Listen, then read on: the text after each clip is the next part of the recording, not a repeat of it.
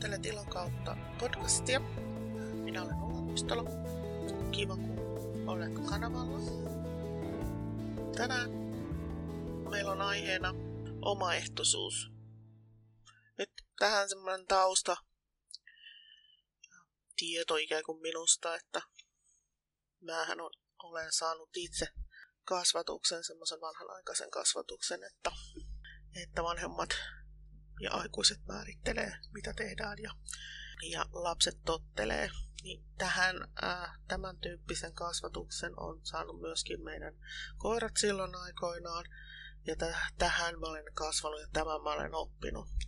Eli tämä seuraava aihe on nyt semmoinen, mitä mä olen joutunut niin kuin opiskelemaan ja todella niin kuin kääntämään ajatukset ihan nurin päin on ollut myöskin defenssiä tämän suhteen, että sitä on, on niin kuin todellakin joutunut työstämään niitä omia iskostuneita ajatuksia, että et mikä on koira, mikä mun suhde siihen mun koiraan on, miten koira saa käyttäytyä ja miten sitä koulutetaan. Ja onko meidän niin kuin, yhteistyömonologia vai dialogia. Ja äh, nyt suosittelen googlaamaan semmoisen ihmisen kuin Susan Friedman, tämmöinen amerikkalainen professorisnainen, jolla on, jota on haastateltu muun muassa moniin tämmöisiin koira-aiheisiin podcasteihin. Eli sieltä löytyy tosi mielenkiintoisia keskusteluja. Sitten hän on tehnyt tutkimusta asian tiimoilta. Hän on keskittynyt nykyään eläimiin, mutta hänen taustansa on siis tämmöisten haastavien äh, ihmislasten tai sellaisten ihmisten lasten ka- kanssa, joilla on niin kuin, haastavia käytösmalleja. Ja sitä kautta on sitten siirtynyt näihin, näihin eläinhommiin. Mutta että mä olen tutkinut hänen niin kuin materiaaleja, hänen hänen tuota, kuunnellut niitä podcasteja, joista häntä on haastateltu, niin se on ollut kyllä niin kuin todella, todella silmiä avaava. Että se tämmöinen niin kuin sivuhuomautus, jos haluaa niin kuin upota tähän aiheeseen enemmän. Tätä on siis tutkittu, tätä omaehtoisuutta äh, niin kuin e, kaikilla eläinlajeilla, tai ei kaikilla varmaan, mutta isolla osalla eläinlajeista, myös ihmisellä, todettu, että se on merkittävä osa, osa hyvinvointia. Mitäs tämä omaehtoisuus niin kuin koiran koulutuksesta tai koiran kanssa olemisessa on? Niin omaehtoisuus on ensinnäkin sitä, että pystytään vuorovaikuttamaan kahteen suuntaan, eli ihminen koiralle ja koira ihmiselle. Ja tällöin tämä kommunikaatio on tosiaan sitä aitoa dialogia. Ja se ero perinteisestä koiran ohjaamisesta ja käsittelemistä merkittävästi koska niissä perinteisesti ihminen on vain tehnyt asioita ja ihminen on käskyttänyt asioita. Ja koira on suorittanut ja totellut. Tai koiran on pitänyt kestää käsittelyä. Ja tässä kohtaahan tämä viestintä on monologia. Ja omaehtoisuudessa tosiaan niin annetaan sille koiralle mahdollisuus viestiä, vaikuttaa ja ehdottaa. Et yksi tyypillinen esimerkki on, on tämä tämmöinen starttinappula-käytös. Että opetetaan koiralle joku toimintamalli, millä se voi ehdottaa, että voitaisiko me tehdä jotain. Tai sitten, että koira saa myös kertoa, että hän ei halua. Tai hän ei nyt pysty. Tai koska se tarvii tauon. Et tässä on nyt monia asioita, mitä se koira voi viestiä. Eli tähän omaehtoisuusajatteluun niin liittyy se, että koira saa kieltäytyä niin kuin sekä suorittamisesta että osallistumisesta. Ja kaikki tämä koiran kommunikaatio on validia tietoa sille ohjaajalle. Näin silloin se koira oppii sen, että sillä on mahdollisuus vaikuttaa omaan elämäänsä ja sitä kautta silloin myös mahdollista vaikuttaa siihen, että kivoja asioita tapahtuu sen elämässä. Ja näin, näin ollen myös äh, usein nämä ihmisen ehdottomat asiat näyttäytyy sille myöskin kannattavampina. Et jos me äh, vahvistetaan omaehtoisuutta, niin silloin esimerkiksi koira tulee mieluummin luokse. Se antaa helpommin käsitellä itseään Ja sitten se myöskin osallistuu näihin tehtävien tekemiseen helpommin ja suuremmalla motivaatiolla. Eli tämä omaehtoisuus liittyy vahvasti motivaatioon ja liittyy erityisen vahvasti sisäiseen motivaatioon. Tosiaan omaehtoisuus, vuorovaikutteisuus ja mahdollisuus tehdä valintoja ovat kriittisiä yksilön hyvinvoinnille.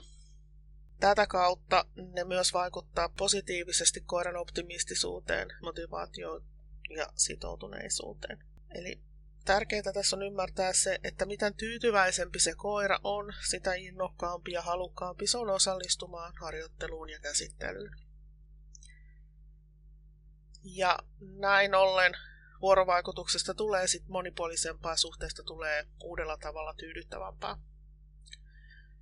Eli nyt kun meidän tämä podcast keskittyy näihin lintukoiriin, niin myöskin lintukoirien kouluttamisessa omaehtoisuuden hyödyntäminen on tosi tärkeää. Me saadaan niin kuin selkeästi parempaa lopputulosta, jos me annetaan sen koiran kommunikoida ja kertoa meille, tykkään tästä lisää tätä, en tykkää tästä, voidaanko me tehdä tämä jotenkin toisella tavalla, haluan tauon, liian pitkä harjoitus, en pysty tässä ympäristössä ja näin poispäin.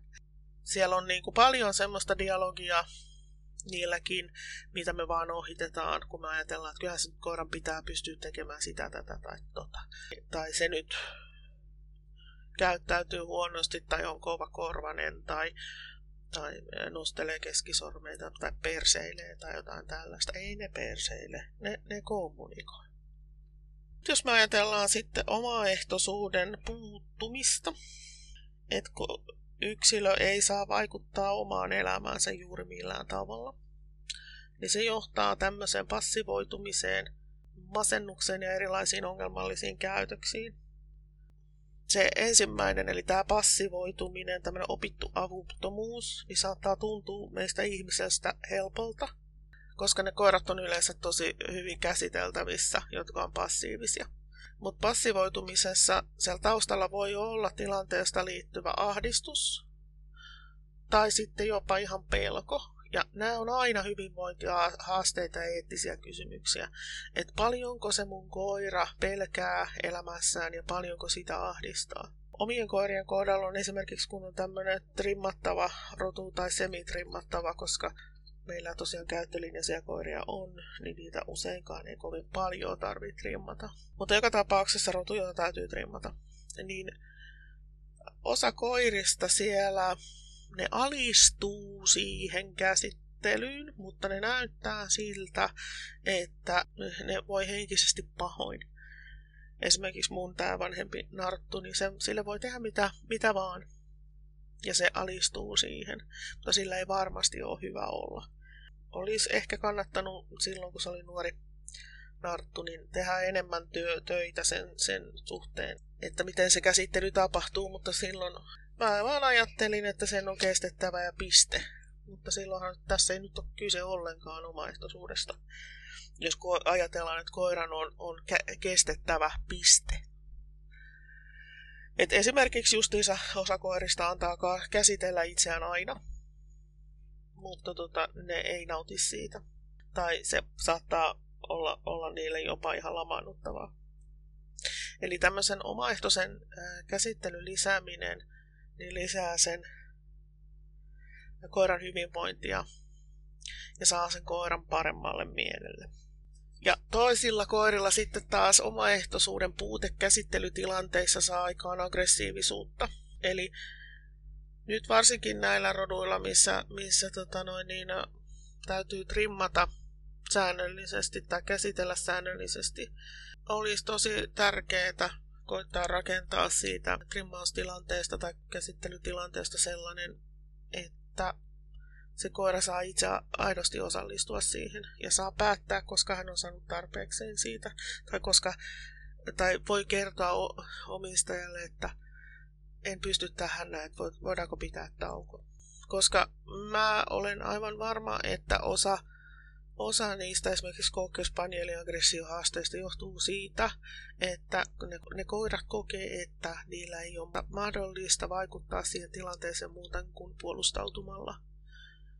Eli me ihmiset viedään ne siihen tilanteeseen, että ne kokee, että niitä on pakko purra. Nyt kun mä oon tosiaan parin kuukauden kuluttua on näyttökin siellä eri, eläinten kouluttajan erikoisammattitutkinnon tiimoilta niin kuin ongelmallisten käytöksen osalta. Ollaan tässä nyt pitkään tehty useampaa projektia erilaisten tämmöisten ongelmallisten käytösten kanssa. Niin nimenomaan näiden kohdalla niin sen omaehtoisuuden lisääminen siihen koiran elämään tai kouluttamiseen niin saattaa hyvinkin olla, että se on ainoa todellinen ratkaisu niihin käytöshaasteisiin. Että lisätään sille koiralle omaehtoisuutta. Nythän omaehtoisuuden kanssa rinnakkain kulkee tämmöinen idea kuin starttinappula.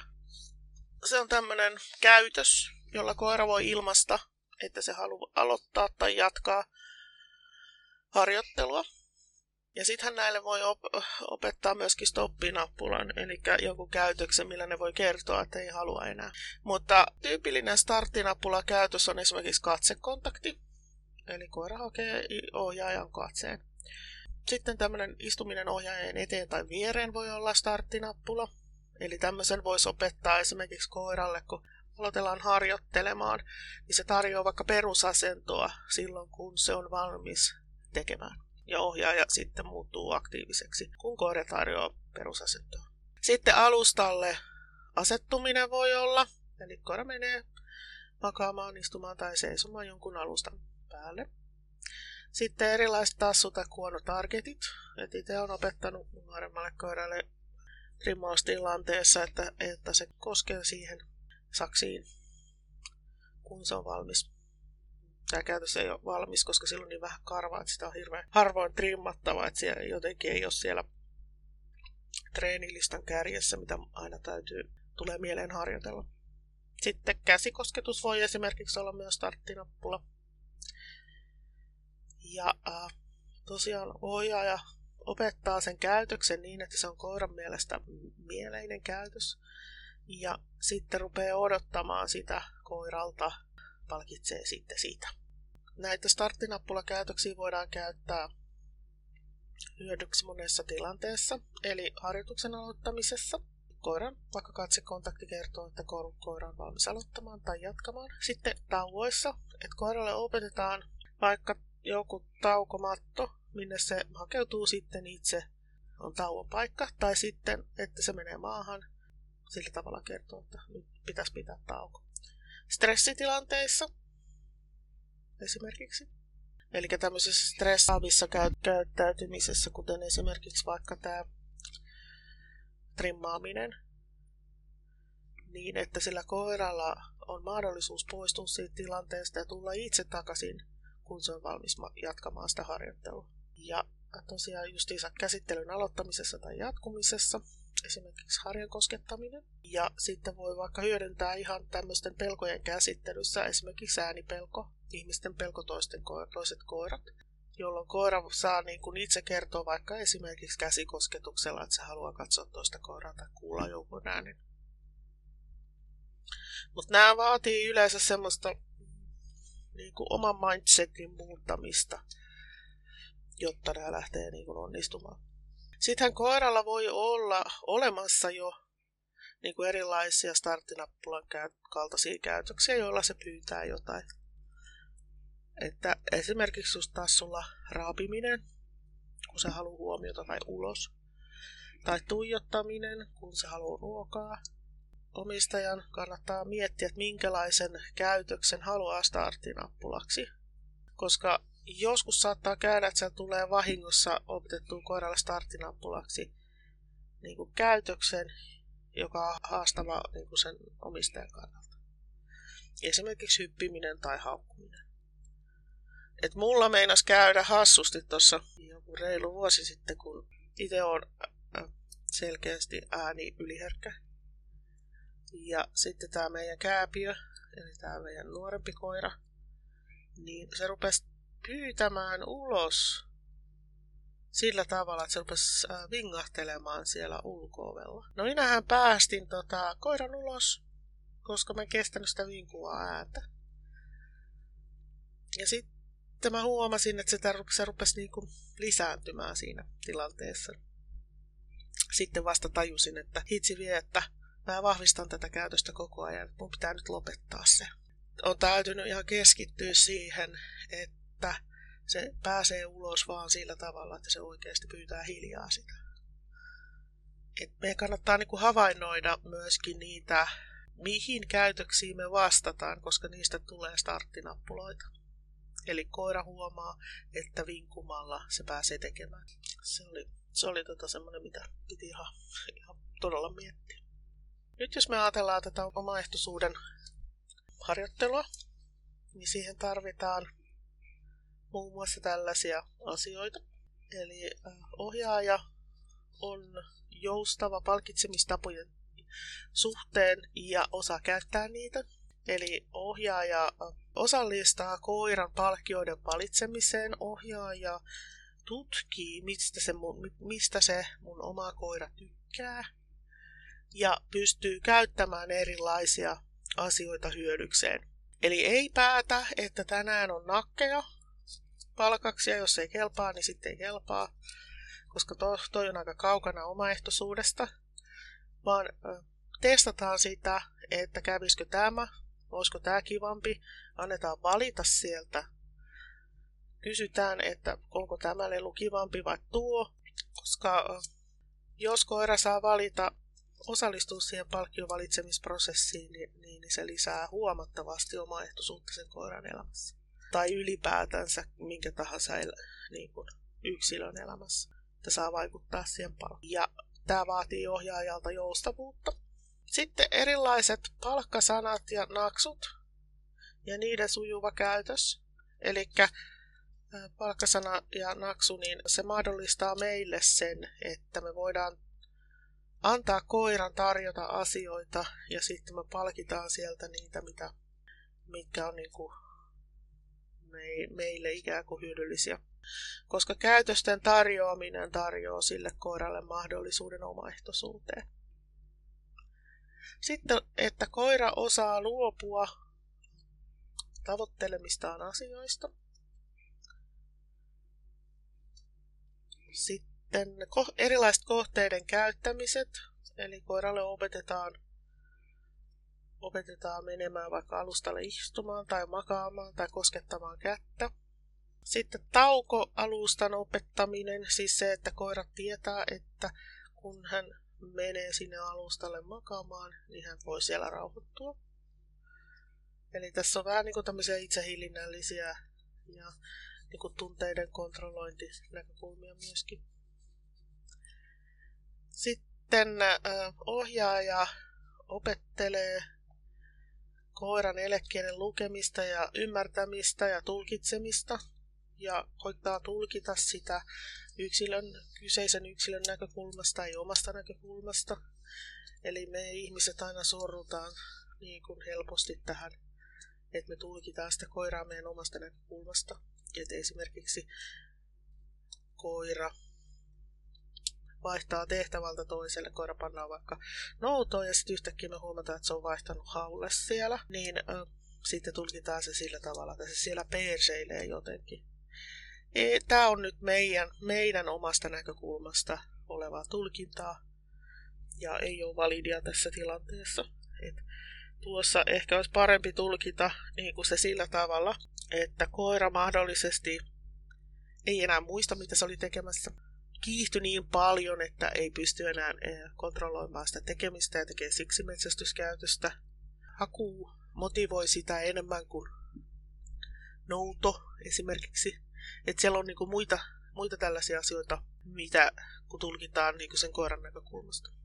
Ohjaaja, tämä on tärkeää kanssa, ohjaaja analysoi ja seuraa omaa käytöstään niin kuin suhteessa siihen koiraan.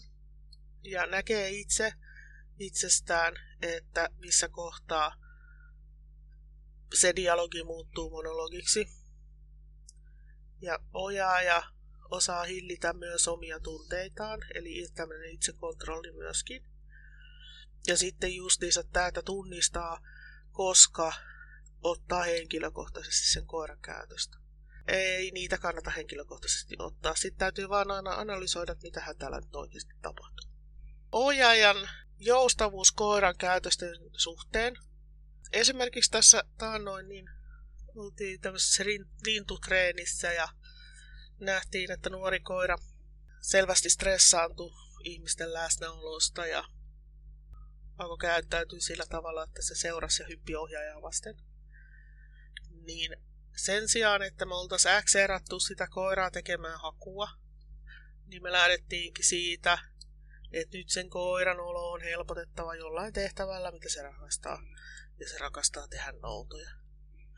Eli sen, sen sijaan, että me survottiin sitä meidän omaa agendaa läpi, niin me lähdettiin miettimään, että millä tavalla me saadaan se koira siihen tunnetilaan, että sitä, siitä olisi mahdollisesti mukavaa jatkaa sitä toimintaa.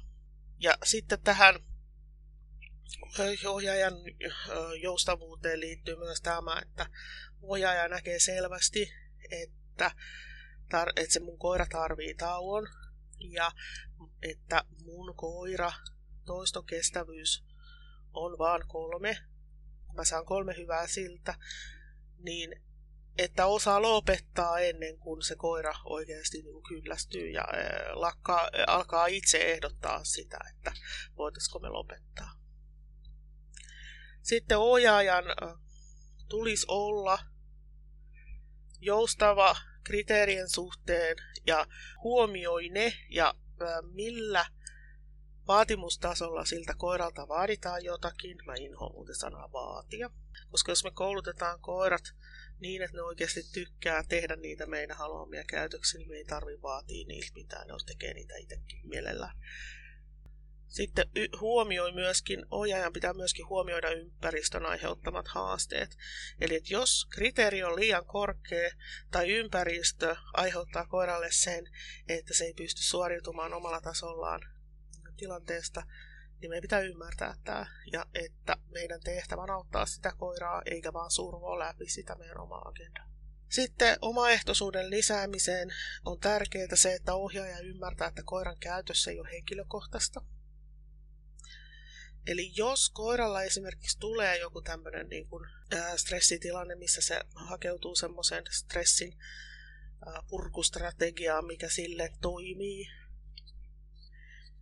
että esimerkiksi ollaan tehty yhden Labradorin kanssa semmoista projektia, missä me koitetaan niin kuin auttaa sitä koiraa.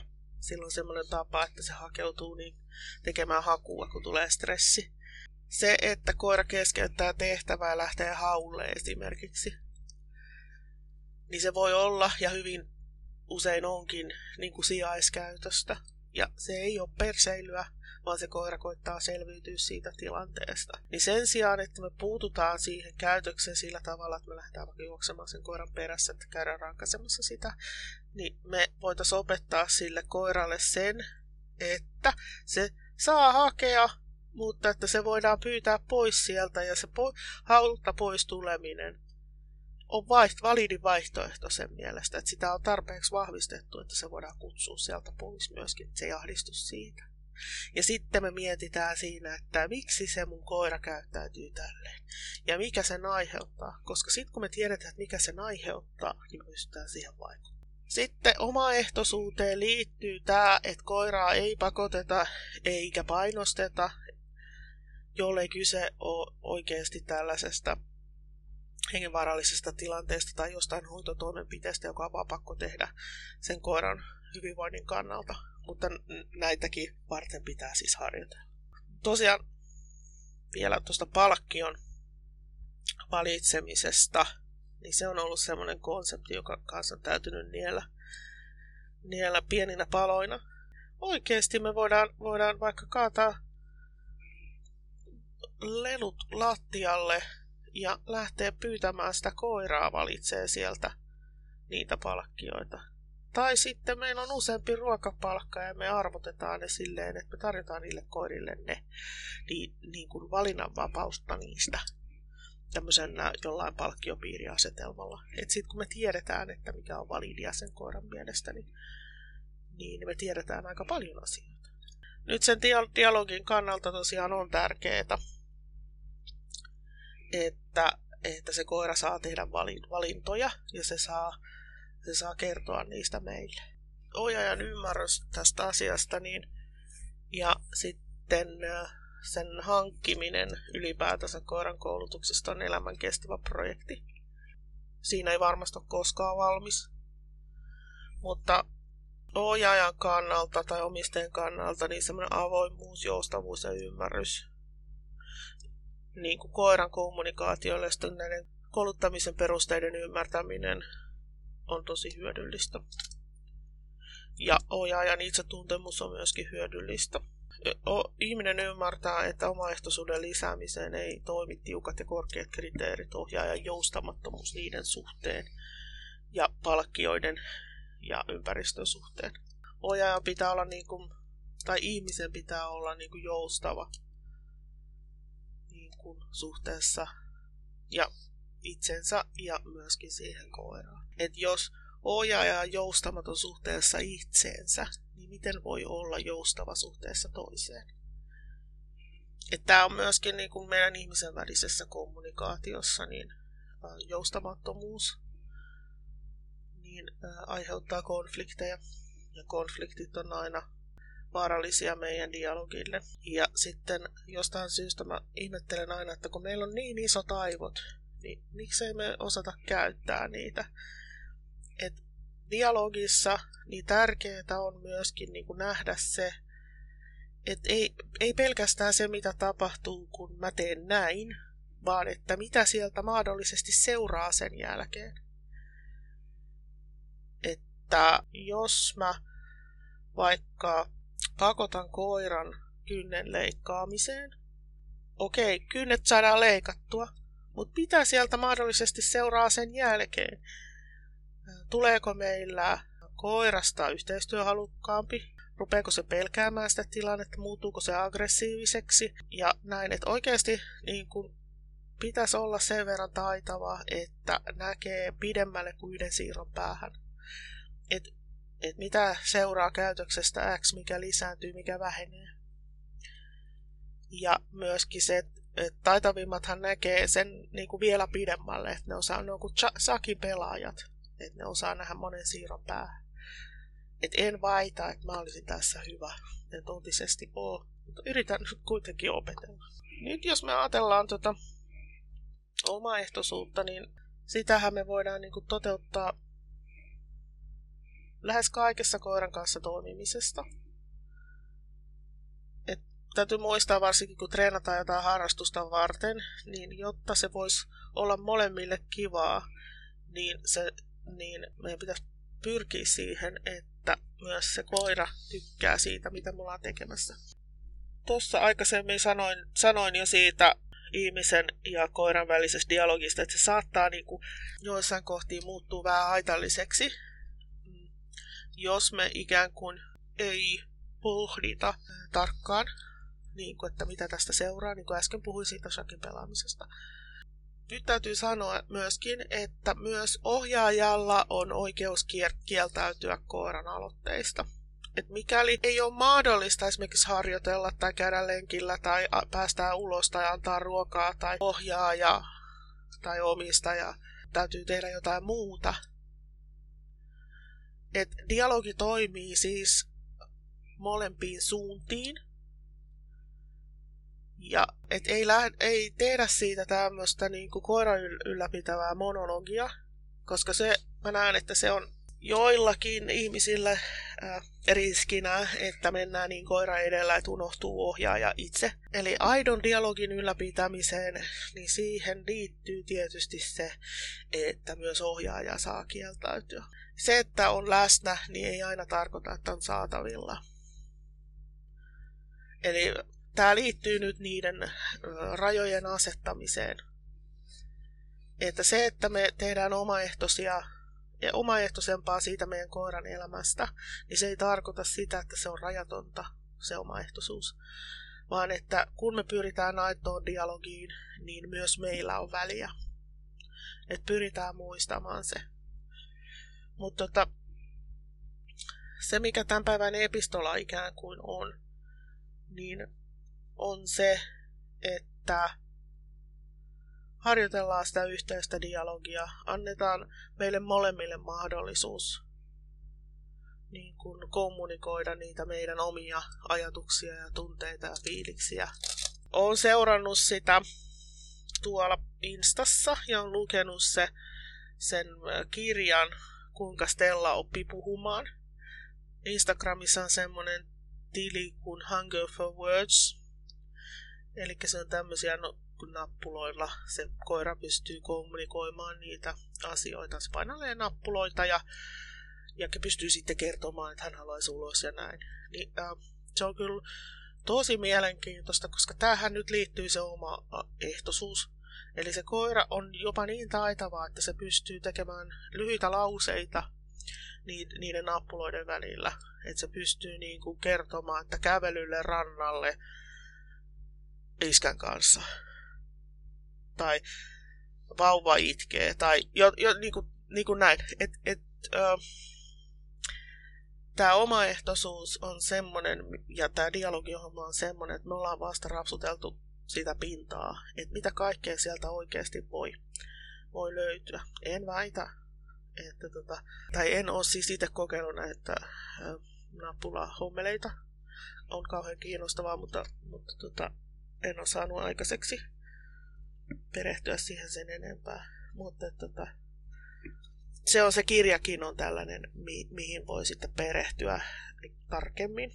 Ja sitten on tämmöinen englantilainen kirja, tai se englantilainen amerikkalaisia nämä on nämä kirjoittajat, jos haluaa niin kuin perehtyä lisää tähän omaehtoisuuteen, niin tämä on tämmöinen kuin Canine Enrichment for the Real World. Niin siellä puhutaan kanssa omaehtoisuudesta tosi paljon. että sitä tota, kannattaa niin kuin myös googlailla tai Kindlestä mä oon ostanut sen Amazonilta ja lukenut Kindlen kautta itse. Jos tämmöiset lähteet ikään kuin kiinnostaa tällä alueella. Meillä on tulossa joulukuussa tämmöinen omaehtoisuuspäivä, missä me pohditaan kouluttamista ja lintukoiran kouluttamista tämän omaehtoisuuden kautta. Ja se on kolmas 12, että jos kiinnostaa niin tämmöinen workshop-tyyppinen päivä aiheen tiimoilta, niin se tosiaan on Hyvinkäällä silloin joulukuussa.